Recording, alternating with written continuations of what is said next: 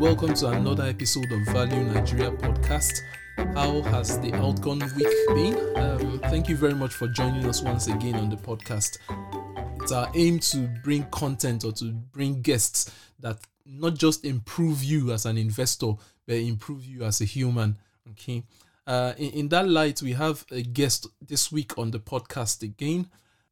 My guest is a digital transformation professional who has garnered quite some experience working with the Big Four, one of the Big Four firms in Nigeria. He also presently works for one of the Big Four firms presently in the United Kingdom. Um, my guest had his BSc in accounting from the Obafemi Awolowo University in Nigeria, and uh, he's not just an avid retail investor, as you get to hear in the course of our conversation. Uh, he's also quite a prolific writer is committed to a lifelong discipline of um, reading and you know continuous improvement. And uh, i sincerely do hope that beyond what you learn about investing beyond what you learn about the psychology and the discipline of investing from our conversation i hope you learn life skills such as reading such as um, writing such as um, how little efforts can snowball into big changes in your life. And i hope you apply these changes and you know um, get benefits even from this episode of the podcast. I'll leave links to his Twitter handle um, in the description of the episode and as well to his blog where you can get to read a couple of his write ups. Um, do enjoy this episode as much as I did. Thank you very much for listening.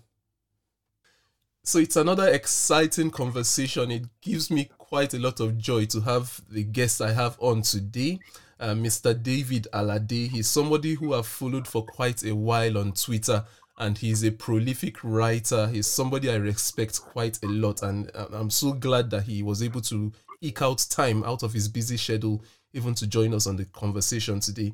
Um, so you're very welcome, David. Do you mind just introducing yourself to the listeners just so that they get a feel of who you are? Yeah, absolutely. Thank you for having me, Jibola. Oh, okay. So I'm David Alade. Uh, I think I'll probably just start by, I mean, start from where you started from, which is I write. I think writing has just become a part and parcel of me because it's just fun to do. And hopefully we get to talk about that during the conversation. Uh, I run a blog called wealthfromgroundup.com because I like to share tips and uh, opinions about how people can build wealth. And that uh, I work with uh, one of the big four consulting firms as a data analytics consultant I do everything around uh, digital transformation, specifically with uh, data. Uh, what else? I'm married. Uh, no kid yet, but I'm seriously looking forward to a kid. and uh, yeah, I guess that's I guess that's uh, a good summary of David. All right, perfect. You've touched on quite a lot of subjects, which I assure you we are going to talk about, which is part the writing, even the marriage. Don't worry, we'll, we'll get to that point. Okay. Uh, now, uh, it's I always like my guests sharing a little bit about their personal backgrounds. If you don't mind, can you just share maybe one of your earliest memories and what growing up, what your formative years were like? Yeah, absolutely. I mean, I'm, I'm not, I don't shy away from sharing that because uh, I like it. Well, I like it not because it was fun. I like it because I mean it's the foundation of where I am today. So I think the earliest memory that I, I mean, in, for the sake of this conversation, that I'll probably put on record is that uh, since I could remember, I've always been working. There's never been a hybrid time. I've always been working. um, I grew up with a single mother, and uh, obviously she would need the support of the kids to ensure that we grow up right. So she sold different things, uh, different things basically, from popcorn to coconut to pepper and I'm always on the end of helping her to move those things around to, sell for her, right? And every other business that she goes into from there, I'm always there behind her, helping her. When she was doing the selling, I would basically hawk it here and there around. When she opened the chemist, I was there in the chemist after school. I would basically just go there, I'll be, I mean, I got a nickname of a doctor. I'm surprised I'm, I'm, I'm doing something tech today. and uh, when she started another business manufacturing shea butters, uh, I was there again. So yeah, I mean, ever since I've always, I think that's probably my earliest memory. And I mean, it's part of what just made me who I am. Just always working, always working. All right. Thank you very, very much. Um, it's, it's brilliant to see how this, um, um, industrious background that seems to have been inculcated in you by your mom right from your formative years have built up to um, making you who you are today? I, I think, in a way, I wouldn't. Maybe it's a plus or not a plus. That has sort of affected me that I don't know how to be. I'm always looking for the next thing to get my hands on. Once I expect that, okay, I mean, I'm not doing nothing. It feels like I'm sick. well, it's part of who you are, and it's it's brilliant to see how it has evolved so far. Um, now for for most people, okay, well, for Archimedes, who is the person that discovered flotation and um, whatever that physics principle was, he had this eureka moment in the bathtub when he laid in, and you know he he had this eureka, this moment that of enlightenment. Looking back, can you identify one moment of enlightenment where you identified your passion for finance or where you identified this uh, passion for wealth building? Ah, oh, for wealth building, that's interesting. Tough to point to one. really tough to point to one. I think, I mean, I think it just evolved. I really can't point to a one, one, one, one that this was it, right? I really can't point to one. It just evolved. I think it was just part and parcel of me because, again, like I said, because I've always been that I've always been with my mom during I mean throughout all that process. From right when I can recall, I understood the value of money in hand and the one that is not in hand. I think it was it was just inbuilt in me. And I mean, a very a very interesting story is this. Throughout my university years, of course, like I said, I, have I've never been I like to be idle. When I finished university, I went to learn how to repair mobile phones. that was the first thing I did because I can't be idle while I was waiting to get admission when I entered my 100 level, at 100 level, the first thing I was thinking about was how can I put myself to use? It is not enough for me to just study. I've got to do something outside of study. So I set out myself to start helping people to repair their phone. Thankfully, I had a friend then who cautioned me from going into that with a simple one. He was like, ah, David, you know, if you, if you spoil people's phone, you have to replace it. So then to test me, he gave me one of his phones that was bad. And he said, I help him replace, I help him to repair it. Until today, I've not been able to repair. so that, by the way, I mean, that just killed the idea. 200 level, I went into another business. I bought some things from from from basically my my where I was staying, brought it to school to sell. 300 level, went to learn tailoring because again, I just can't speak that.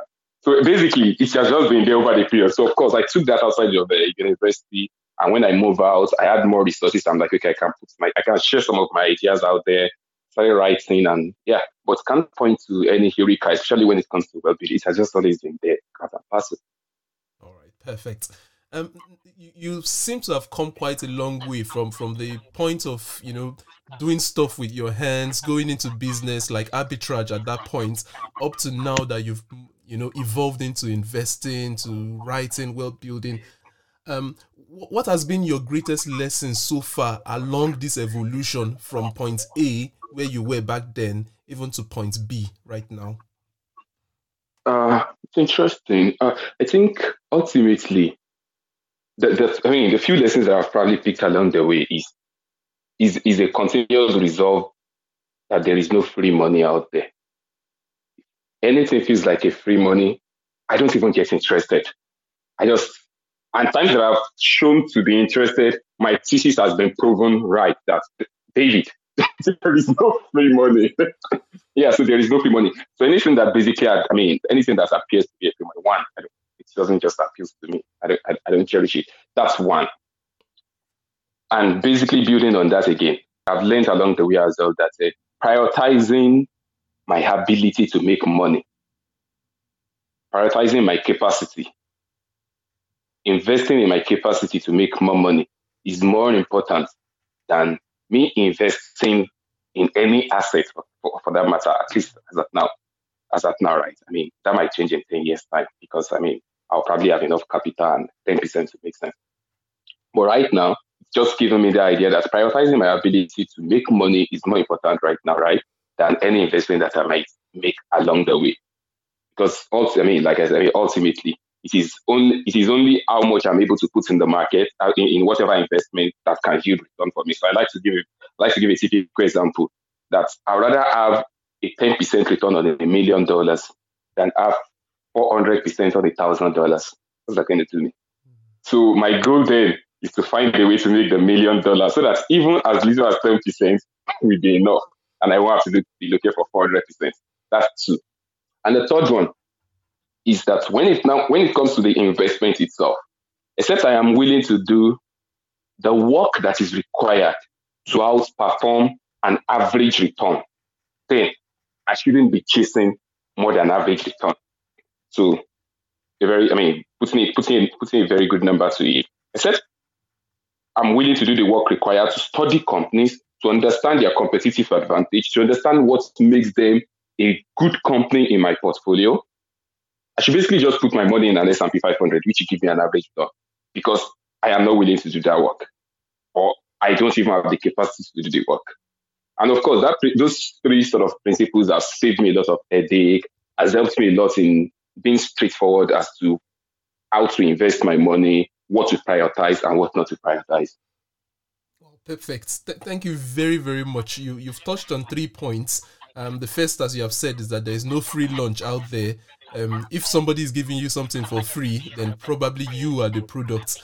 Um, investing in oneself to improve our capacity and our ability to earn is a good foundation on which we can build our investing practice on. And lastly, you've touched on the fact that to outperform the average, there is a lot of work that we need to be to that needs to be done. Um, I'm just going to take this a little step further. Is there any chance you can share your process from idea generation up to um, buying the company or how it enters into your portfolio? How, how do companies enter your radar and how do you build on them up to the point that you decide whether to buy or not? Oh, so uh, you, your question has gone further, but I'll take my story backward. before, before I finished university, I've already started getting interested in a lot of things around finance, and I was really keen to learn it, to understand it. And I read it, I used to read a lot then about the stock market in the US and everything.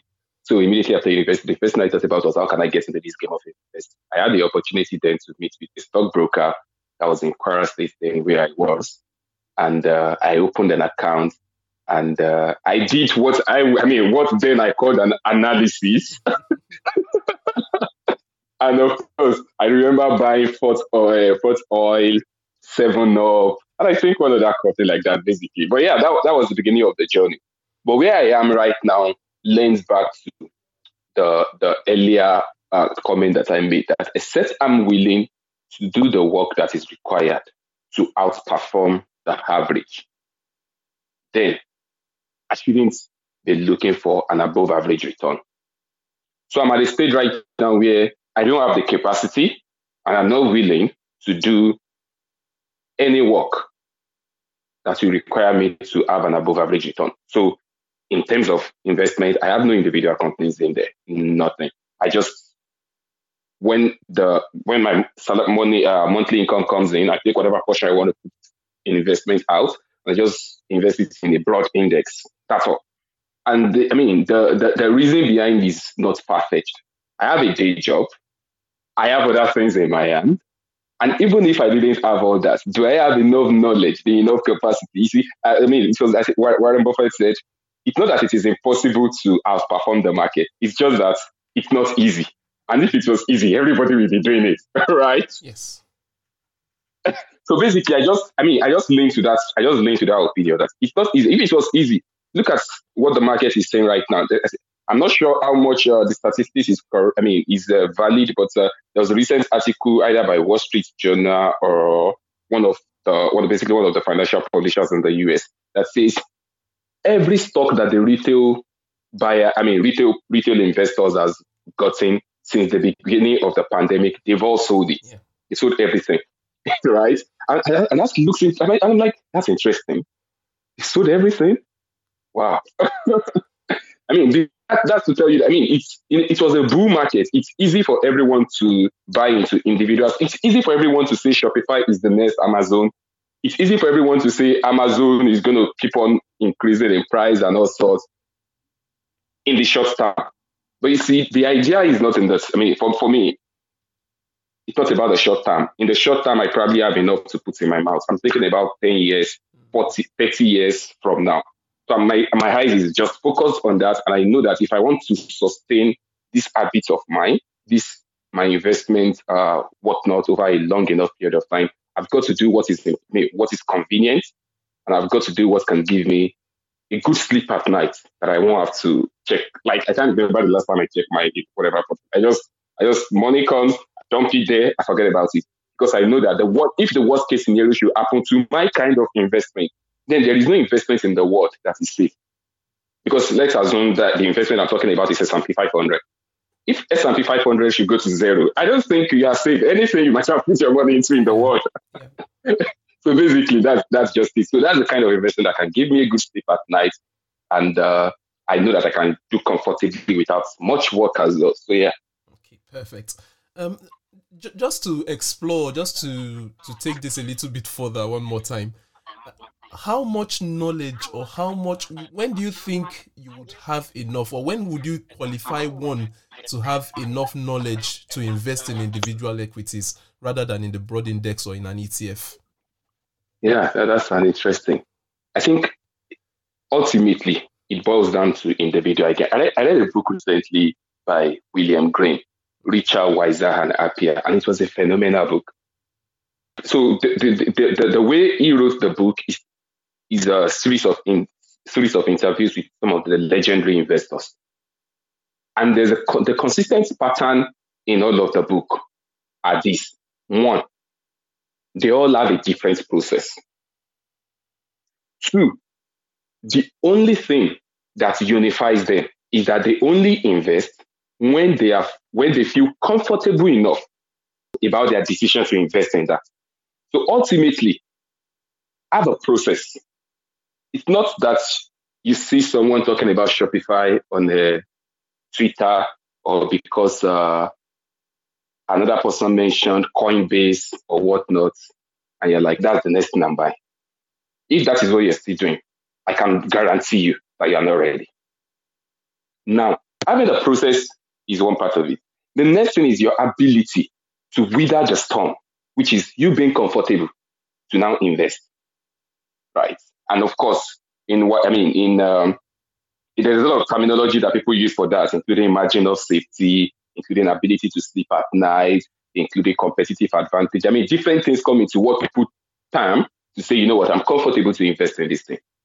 Because at the end of the day, right, it's your money, at end money, which you don't want to lose for any reason. So if you still have a bit of a doubt in you that this money might go south, then maybe you're not sure, you're not certain of that decision pull out. Right. So I think that's it. One, some, that should be someone that has a process. Two, then your process must be such that can give you the peace of mind that whatever you are investing in, and of course, you don't get a peace of mind without some level of knowledge, and that's what your process will give you. Knowledge, that knowledge, right? And of course, that peace of mind that you know I'm putting my money in this, even if it goes minus minus fifty percent, you recognize that this is a valuable company that you bought. You are only buying more. You're not running away from, from, from that kind of stock. Or selling everything, like quote and unquote, the average investor in the last two to three years or so have sold everything, according to the article we read earlier. Yeah, I, I came across the article as well. Thank you very, very much for bringing that up. Um, now I'm just going to hone down on this um your this habit of reading that you seem to have developed over the years. How, how did this habit? How did it get sown in you? and how has it improved your practice and improved you as a person? Uh, okay, so reading.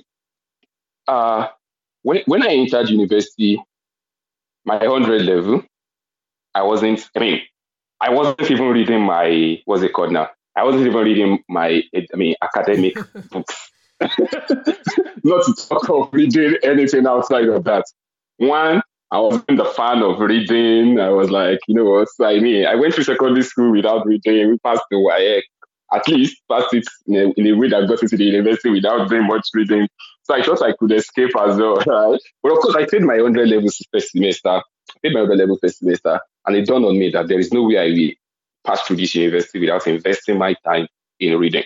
So, of course, in that sense, reading started for academics. Now, because I got serious with myself in 100 level, I joined a Christian fellowship as well. when I was doing the training to join their workforce, because I joined the workforce of the Christian, right? When I was doing the training to join their workforce, there is a, there is a consistent pattern with all of the leaders that probably come to teach something or probably just loitering around. And this pattern is this. Aside from their Bible, they all had books in their hand.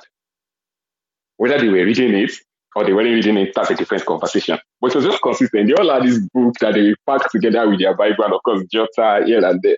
That was fascinating. Somehow, somehow I guess that registered in my head unconsciously. But of course, immediately I just knew that okay, for me to I mean for me to be the best and that kind of a thing, I've got to be the reading type in this community as well. So I started buying Christian literatures and reading them.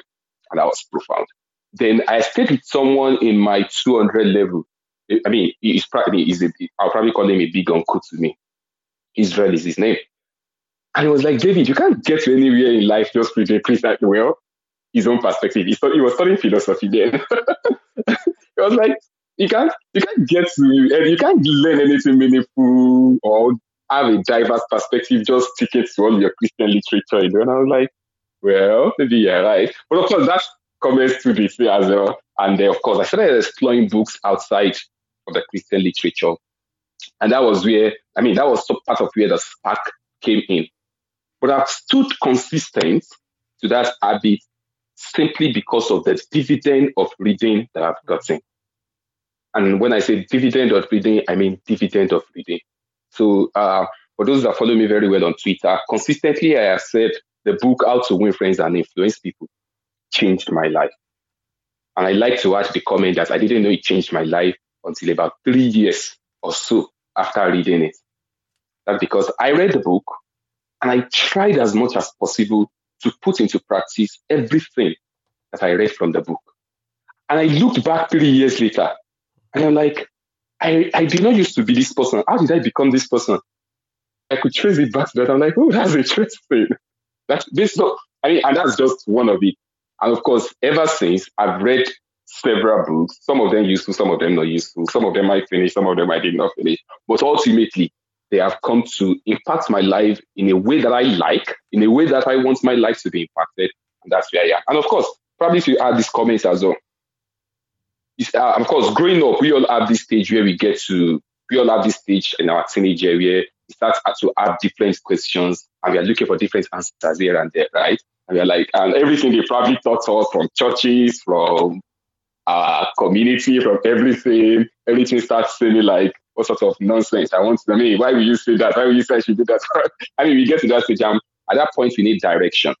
I mean, I, I got to that point as well in my own life, and I was just grateful that books were available then. What, what, one of the things that motivated the kind of books that I bought were the issues I was facing. When I bought the book How to Win Friends and Influence People, I was concerned then about my life that I don't have any friend.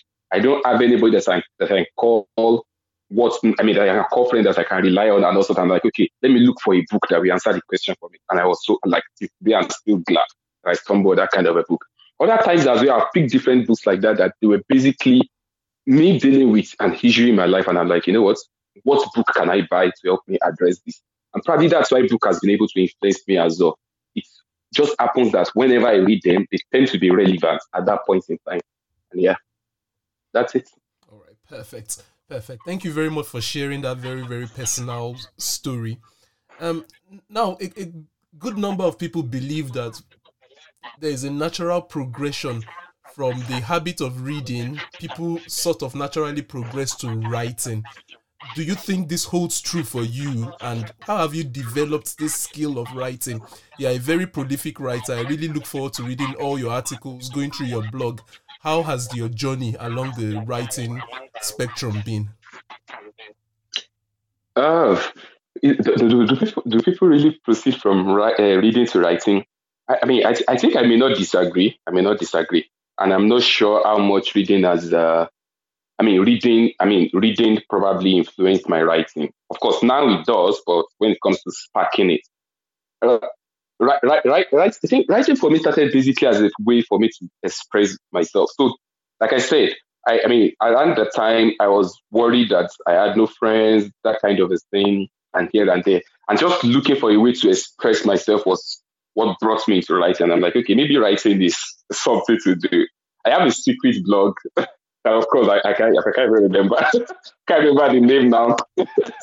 But I remember, I mean, far back then, many years ago, I, I, I mean, I wrote a lot of things that I'm like, when I go back to it, I still smile. But like I said, it's just, like I said, it's a secret blog because it doesn't matter whether people read it or not. And of course, I don't even publish on there again. But yeah, writing has just been, I think writing just came to me that way. But of course, eventually my reading has now made my writing better from that, from that place of it. And and what what's your writing habit like? Some people wake up early, they have a dedicated time of the day. Is this what your writing habit is like, or does it just come with a spark, like whenever you get the inspiration? 99% come with a spark. yeah, 99% come with a spark. I just, I mean, so because I I do a lot of uh, introspection, uh, med- I mean, I don't, I don't mean meditation from the sense of popular meditation. I just mean me thinking about whatever might be going on in my mind now. and of course, introspection, thinking back about events, thinking about, or thinking, probably thinking about on what I've read, thinking about, thinking a lot about what I'm going on and things like that. Yeah. And of course, when you, when, when you do things like that, inevitably, it gives you an idea of things to, inevitably, I mean, inevitably, it gives you things to share. And if you're the type that writes, it gives you things to write as well. So yeah, a large number of it comes from a spark. But here is what I discovered to do meaningful writing, or at least for, for myself, right? I, I wouldn't say meaningful writing, I've done a lot of meaningful writing my but, to, but to do some sort of um, long form of writing, probably like saying you want to write a book, you want to, I mean, probably let me just use a book that we as an example. The spark kind of plan won't work.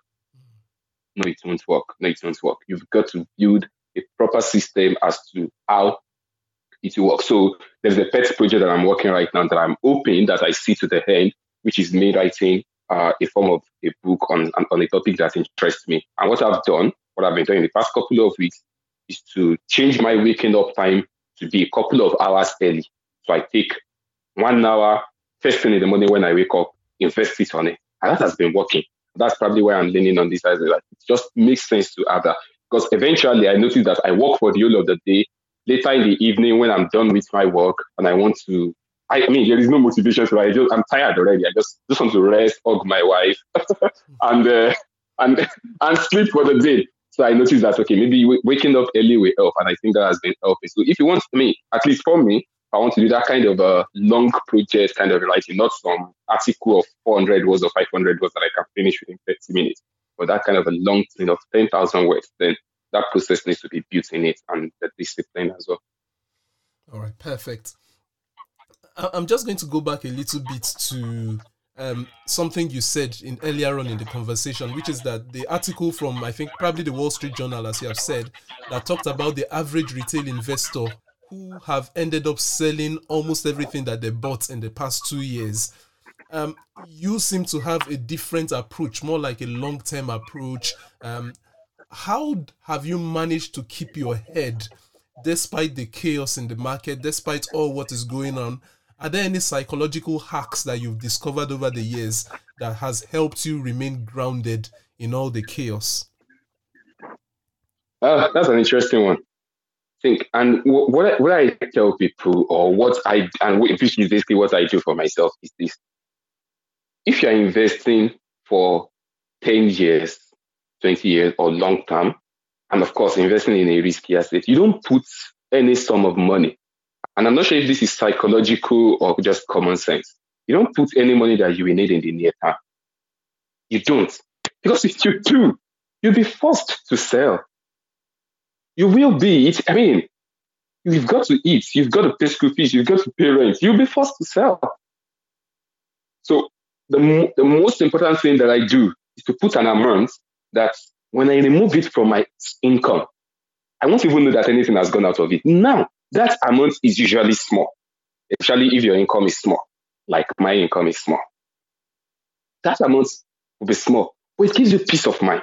So let's say you earn, uh, let, I mean, we're, we're both in the UK, for instance. Let's say, for instance, it's 1,000 pounds that you, you earn per month in, by my definition of small money, 100 is definitely too much.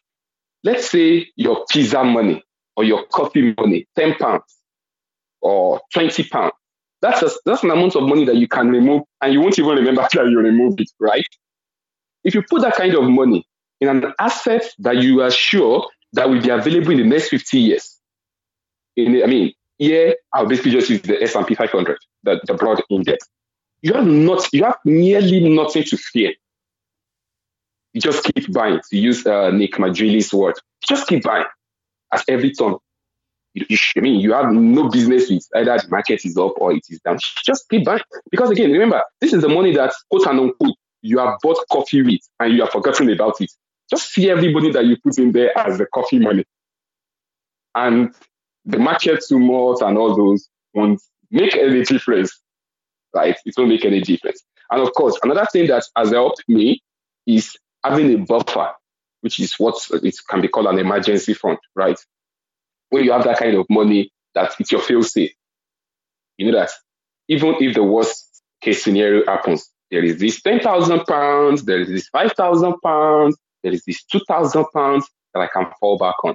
And that's it. That's basically, I mean, that's probably the two most important thing. And when you do those things, you won't even, you won't even need to discipline yourself psychologically.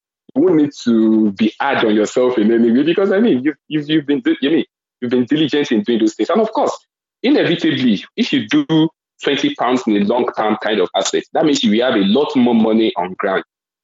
That although you don't need them now, but you know that you can need them in the next couple of one year, two years, those kind of money, put them in fixed income kind of investment. The return won't be great, but you know that your money will come back when it is set to come back with a specific interest rate. That's it. That's it. I, I, yeah, that, that's basically how I do that. So no fear, no like I I have a money in crypto right now. I, I, the last time I checked, I think it was down fifty percent or so. I ain't giving no like I, I don't care it goes to zero. Not like I don't care. I don't want to lose money, but it, it doesn't move me. It's been there for how many? It's been there for about two years or so. Hmm, it's it's just there. Perfect.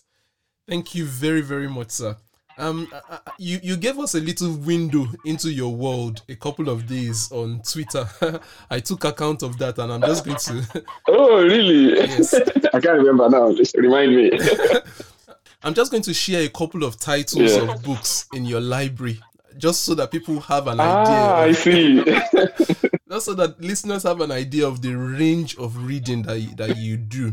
Um, there's a book feeding kids. I know you've talked about looking forward to having kids so you're already beginning to read about this. Um the managers let me tell you a story go ahead. When, when, i bought the book when i bought the book there were about i think there were two books or so on feeding kids I was I was at the I was at the place where I got the book with my wife. I wanted to pick the second one, and she was like, "You don't even have kids yet. Why you buy a book?" so I had to drop one and pick one of it. I'm like, "No, I was buying this book." Interesting. All right. Interesting there's another book, the, the the manager's book of checklists, um, persuasive presentations, um, the psychology of money by Morgan Housel, Stephen Hawking, who is actually a scientist, a physicist with, of relativity and all that. He has two books even on your on your bookshelf. I'm surprised to even see BNF, which is like the British National Formulary, is like a book of medications. Um, something. Yeah, that's my wife's though. Ah, okay. that's my wife's book. you you read quite a whole lot, quite a wide range of books. Um, I'm not going to bore the listeners with further details, but if you were to make a recommendation of your top three books that could change the life of listeners, it doesn't even necessarily have to be about in, investing, but something books that open up a new vista for them. Um, I'll take the first. I don't know if you want to include it to that list. That's um, How to Win Friends and Influence People by Dale Carnegie. You mentioned that earlier, but do you just want to tell us three books that you feel listeners ought to have in their libraries? Okay, so that book definitely comes top for me. I mean, on, the, on my reading list, the How to Win Friends and Influence People.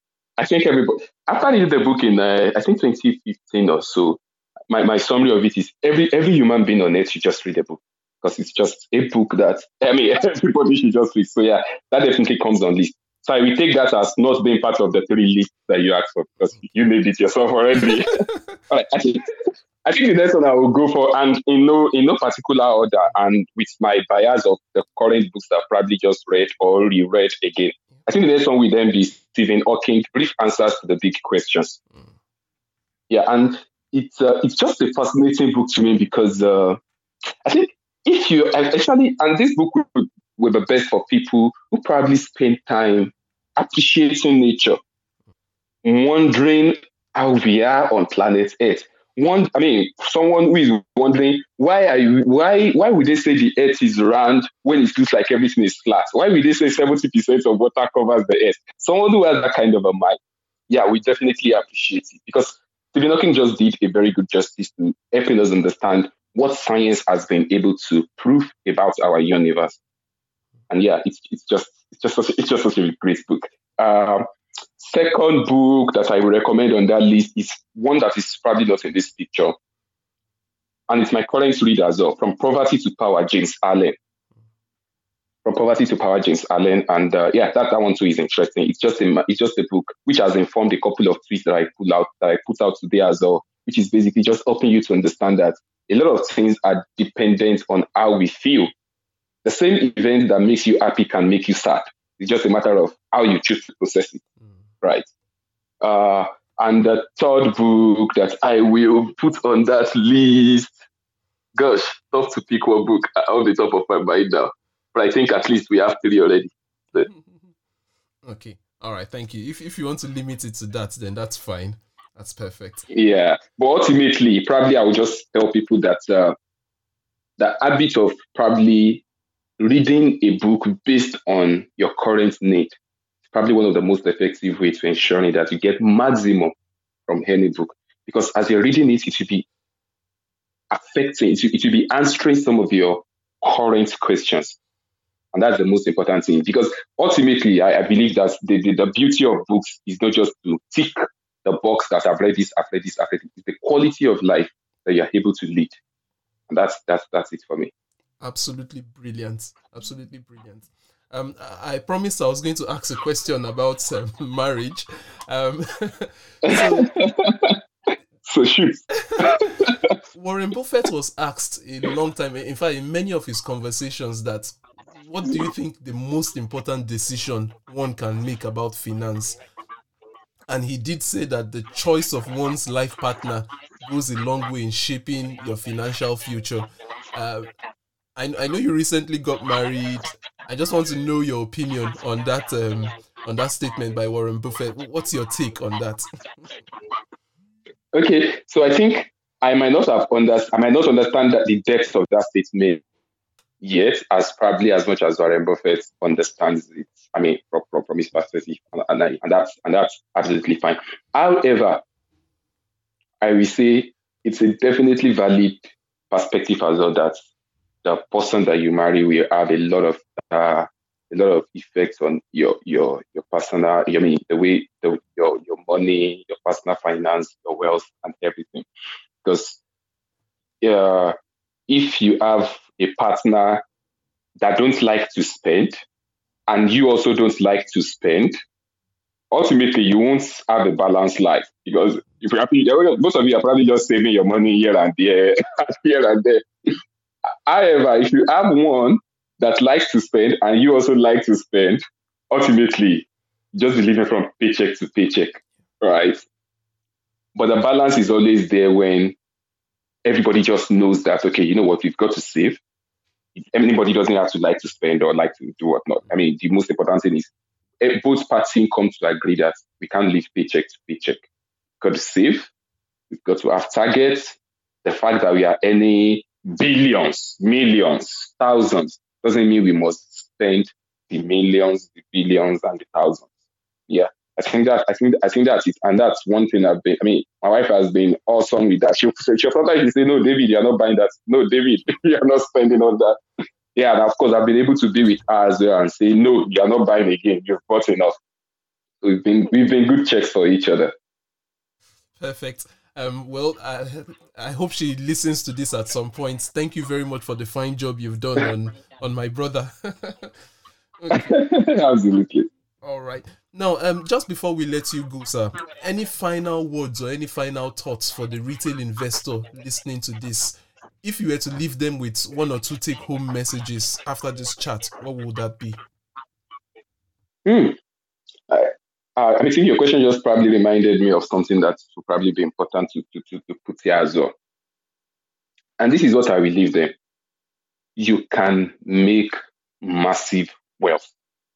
If, and I mean, there's if, if you are willing to be patient, that's, that's the only condition. If you are willing to be patient, I, I'm not sure if you saw one thing. I mean, I posted an article a couple of weeks ago or so, and it was a research by a, cap- an asset management company. And this was what they found that currently in the United States, there are, let's say, now this is me because I can't remember the actual numbers. Let me, I'll just put my number to it. Fictitious numbers for the record, fictitious numbers. There are 1 million billionaires. There are 1 million billionaires currently in the United States. That is me putting fictitious numbers again. However, they went back a hundred years ago and they were like, according to the stock market return over the 100 over 100 years ago, if you have put a particular sum of money, I think I know the amount to be precise, $72,000 in the stock market in, uh, I think 1920 something or 19 some, basically, let's just say 100 years ago, if you had put $72,000 in the stock market, just S&P 500, nothing more, nothing extra, put just $72,000 in S&P 500. Today, you will be worth more than a billion dollars. Now, does it take any genius to make that? No. It just takes patience. But who is willing to wait for 100 years? Absolutely, quote and unquote, nobody. That's one. But that's not the end of the story. The end of the story is now, they said, although they may not be able to estimate how many number of people that can afford $72,000 100 years ago, but certainly, certainly, right, they are more than the number of people who are billionaires today. That means everybody could make this wealth, but not everybody is willing to be patient. Everybody ran into crypto some couple of uh, years ago because they thought the easy money is that they can become the next uh, Mark Zuckerberg overnight or the next Elon Musk overnight. Everybody went into stock as well. Everybody turned to the stock market investor within the same period as well. And then I was actually having all this concern that this might, I mean, of, of course, I was, I, I, mean, I'm not a genius. I don't know that it will crash this much or not, but I knew that it's not just going to keep going up, going up, going up, going up like that. It's, I mean, it doesn't even make sense for you to keep going up, going up, going up. Right? It doesn't make any sense. But ultimately, everybody rushed into which is fine, which is fine, right? But know that it takes patience, a lot of it, to be able to make this money. But you can. But you can. Thank you very, very, very much, sir. It's been a wonderful time having this chat with you, sir. I totally and thoroughly enjoyed every single minute of it. And I do hope that sometime in future we'll be able to bring you back again to this platform to have another chat if that's all right by you. Absolutely, absolutely. It's a pleasure. Thank you very much.